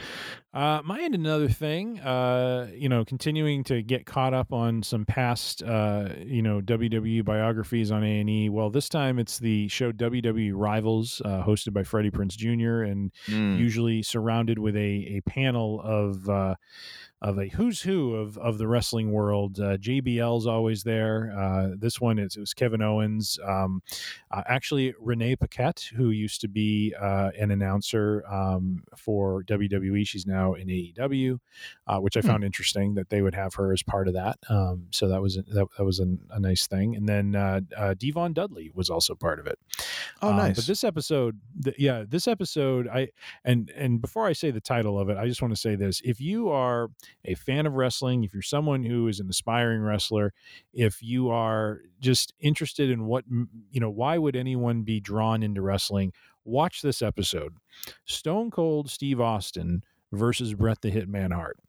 yes. The way this show was put together does such a phenomenal job of showing a litany of things that make wrestling uh, you know just wonderful to watch and uh, from from the buildup of the stone cold character to the slow you know percolation build of the Austin Bret Hart feud to the the you know their match at Survivor Series and then just the the absolute harassment that Austin puts Hart through that actually starts to turn Hart heel and him babyface Mm. um was just I, I mean the way they just tell they show this and, and this show is always good but for some reason I, I was watching it today and i'm just like it, you know, it was bringing back, you know, bringing back all the feels from when when that Austin character, you know, just just you know the rocket, sh- you know, the rocket was strapped to his back and took off. Right? I mean, just incredible stuff, and just reminded me of why he resonated the way he did and why he became this just absolutely just incredible you know top draw and and you know still you know resonates with fans even today um but that that feud um is is a demonstration of how you make a character and and Austin says it best you know he he says it best but also you know Bret Hart you know his, you know he he wanted he wanted to work with Austin, but he saw the writing on the wall. He saw what was going on with him and, and wanted to make him. And, you know, as Austin says, there, there's no Stone Cold without Bret Hart. You know, Br- Bret Hart is, is, he is the linchpin that turns Stone Cold Steve Austin into the main event draw that, that he becomes um, through this feud, and and especially the WrestleMania 13 match, which just had that that just amazing ending where you know he he's trying to power out of the sharpshooter and the blood is flowing down his face on his teeth. I mean, it's it's just such a iconic Mm. shot, and and yeah. So, anyways, check it out. WWE Rivals, uh, Stone Cold Steve Austin, Bret the Hitman Hart. It is it, it is just such su- such a 101 lesson on on what makes wrestling great how they build characters how they build feuds how you make a character and into into a top star it is it is uh definitely must see viewing for the wrestling fan Yeah, and then follow that up with uh, Hitman on Stone Cold sessions. or Sto- Broken Skull Mm. sessions, just for Stone Cold to be like, I was a little snug there, a little snug. like 20 some odd actually- years later, he apologizes. the one nit I have with the show though is that you know when they're showing the brawling uh, that's going on in the WrestleMania 13 match, um, they don't show this, but I think they showed it in uh, on, on the Stone Cold sessions, or the Broken Skull sessions, which is um, when they're brawling in the crowd. There's one part where um, Austin has the upper hand, and he turns around and there's a soda vendor right there, and he takes a, a, a cup of Coke, takes a sip out of it, and then bashes Bret over the head with it, and it is just the funniest damn thing in the middle of that brawl for him to do something like that. It's just like it, it, it. I mean, that is just classic Stone Cold. Is just yeah. I'm going to pause for a minute, you know, t- take a sip, and then bang him over the head with it. And uh, it- you know, they they talked about the Royal Rumble when you you know when he's eliminating people left and right, and he's sitting on the turnbuckle, and he just like stares at his wrist, like he's like, "When's someone coming out?" You know, Yeah. it was just oh my gosh, just so many, just so many great, great iconic moments with that character, and uh, and yeah, this this show just does a great, great job of of highlighting why that feud was so great and why it made him into into the big star that he was. So, Very nice. what do you have, sir? Well, from uh, one over the top classic uh, to another over the top Mm. classic, uh, I'm going to recommend a book I've just started working on, but I'm I'm just all in on it. It's called Blood, Sweat, and Chrome: The Wild and True Story of Mad Max Fury Road by Kyle Buchanan. And what's great about this is it reads like an oral history. There's there's parts in there of commentary, kind of setting up each chapter, and then it breaks down into um, just kind of quotes from the different people involved, like the you know George Miller, the people who were helping him with production, uh, you know people who worked with the studio, all of the different participants throughout what was like a decade and a half, you know, a couple decades of trying to get this Mad Max movie made, and just kind of an insane story for what is also an insane movie. Um, I, I think one of the quotes that they were talking about in the very beginning, just they had other directors. Uh, I think the guy who directed it and wrote Parasite, you know, highly acclaimed movie, basically was like, it, it just terrifies me even thinking about having to make that movie. Uh, Steven Soderbergh was like, I don't understand how they're still not shooting that movie today and how hundreds of people didn't die while making it. You know, Yeah. like, the, and these are people who make movies and they're just like, this is nuts. Um, and is one of I think one of the the great action movies of all time. It is so insanely streamlined. And then when you you read about how the how the movie was developed and how there's there really hasn't been any mo- other movie that's been made like this. Mm. The entire movie was storyboarded. There wasn't a script. Like the Oh, movie was written through storyboards and was laid out that way, and the story was always a hundred. It was it was like mostly visual, Mm. and that's how you would get through the entire story. Insane, insane. Um, But it's really it's interesting to hear from the the people involved and also to kind of acknowledge like the insanity of the fact that it's like yeah the same guy who was the producer on babe and who directed babe pig in the city and happy feet also made all the mad max movies like wow wtf how is that even possible that those things come out of the same mind? Mind blown. It's crazy but yeah it's it's so far it's been a real fun read. I've been plowing through this one um, just because it's so interesting and it reads really quickly and like i said it's nice to have all these different perspectives kind of coming and going throughout the book. So i highly recommend that. Um, i've it's been out for a while it never made its way to my uh, my public library so i was able to pick this one up uh, a week or two ago found it at a at a bookstore. So I highly recommend checking it out wherever you can find it. Uh, Blood, Sweat, and Chrome. Very nice. Very nice. It is, and you know what? Now it's time for us to shuffle off into another galaxy far, far away, or for us to boldly go where, well, actually everyone has gone before. Um, that's home. So. well, no, you, Time the man they call. Tim is home. I'm I'm broadcasting from the office, and uh, it start. It always gets worse smelling the later it gets, which makes me nervous. Um, but right now, uh, thank you all for tuning in, for listening. We do so appreciate you listening and the downloads. If you have not yet become part of the Free Range Idiocy congregation and subscribed, what the hell is wrong with you? All you have to do is go to freerangeidiocy.com. You can find all of our episodes there. You can download them one by one or just batch the whole sucker right together and listen to them all right from the beginning. Uh, actually, probably skip to like episode four. Uh, the first three are rough. Anyways, uh, you can subscribe right through the Podbean app there. If you've decided I have quite enough apps in my life, uh, search for us on Spotify, Apple Podcasts, Google Podcasts, uh, Alexa, whole bunch of others that I can't remember right now. You'll definitely find us free range idiocy. No one else is claiming to be us. If you want to follow us on the social medias, we do certainly appreciate that as well because we just love to watch those numbers go up. We're on Facebook, we're on uh, Instagram, we are also on YouTube where you can get full episodes on YouTube. So find us on all three of those at free range idiocy. If you have any questions, thoughts, concerns, uh, offers of outright bribery, uh, general griping and kvetching in general, send those to tim at freerangeidiocy.com and he'll get back to you post haste forthwith PDQ. Uh, and if, uh, you know, if that ain't enough, too bad because I'm shuffling out of here and I'm going to hand this over to the less idiotic of the two idiots on this show, uh, but not before I ask the second most important question ever uttered by human lips. The first, of course, being what is hip. The second being, the hell did we learn this episode? Uh, we have learned that uh, we have been following, I suppose. Uh, we've Besides, learned of course, besides the fact that season two of Picard never happened. we've learned Uncle Todd's a little bit frosty, a little bit lathered up about that season two, which we fully acknowledge is in existence Season two and part of has our reality. never happened. Never. Oh boy, I don't know, folks. four lights. And no season two. There were five lights. Picard said so. Anyways, There are uh, four lights.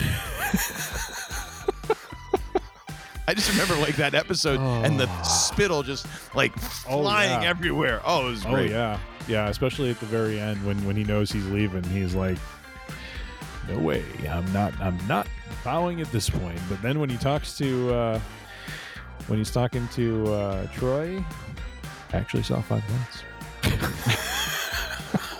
which which that that made that made that episode very powerful because he you end up finding out he did break. He just didn't let him know that he broke. So. But anyways, enough about that. We have learned uh, we may have some more Thrawn uh, stories coming our way, which uh, I am and Uncle Todd will be up for, and uh, of course we'll have our local Thrawn uh, expert Jimmy Dice on on uh, on Oh, yes. That's spooky. No, let's not do that again. That was creepy. I need a shower now. Oh. We also have learned uh, that uh, you know when you have some focused storytelling with some good pacing and respect, respect to the legacy of the thing you are actually producing, uh, you can create some great art, some great entertainment, and that is what Picard season three is. We are all in. We are highly recommending it if you have not seen it. Uh, if if uh, as much as I acknowledge seasons one and two, if you just want to jump to season three and watch just as a TNG fan, you will not be disappointed. You may be a little confused by Raffaela, but that's okay because Worf, uh, you know, teaches her the ways. And and Well, again, uh, she, just you miss out on the awkwardness of season two, where it's like the most annoying person in the universe. Well, the, uh, see, he acknowledges season two. It does exist. ladies No, I'm. I'm I'm saying in theory, if there were a season two where these things happened, you'd be very confused. As I said, season two never happened. We have learned that season two is apparently going to be a topic of debate for the man they call Tim and Uncle Todd moving forward here. But There are four lights. And finally, we have also learned that apparently uh, the man they call Tim maybe needs to prototype and trial out some of these bracket approaches, uh, you know, beforehand, and not just you know kind of come up with a much more efficient way of doing things well after the 14 hours were recorded of, of the wrestling Yeah. brackets. We will Yeah, that might be nice. we will, if nothing else, learn, refine, and improve. With all that being said, I echo uh, Uncle Todd's statements on appreciation and thankfulness for your listenership, for going on this voyage with us uh, through the stars, across the planets, as we delved into season three of Picard. Do check it out if you haven't. Uh, but as we like to close up things here on the range and shut her down for another week, uh, be safe, be healthy, be kind, be good to one another, and well, for no other reason than there are only four lights. Would you please hit the switch on the way out? I think you've had about enough. Well, I th- I think you're wrong, you increasingly attractive-looking woman. You know, you're you're really pretty. Oh, stop. No, I'm s- I'm serious. You could you could be in magazines. You you could. You can, and, and not just like jugs or or creamsicle. Call me. She won't call. Over the planets, through the galaxy, and up the tailpipe of a Borg cube. Seal. Seen, felt, smelt, and dealt. Poked and stoked.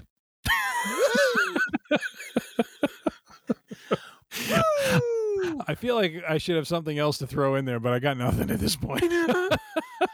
You really shouldn't. You really shouldn't. Now get the hell out of here!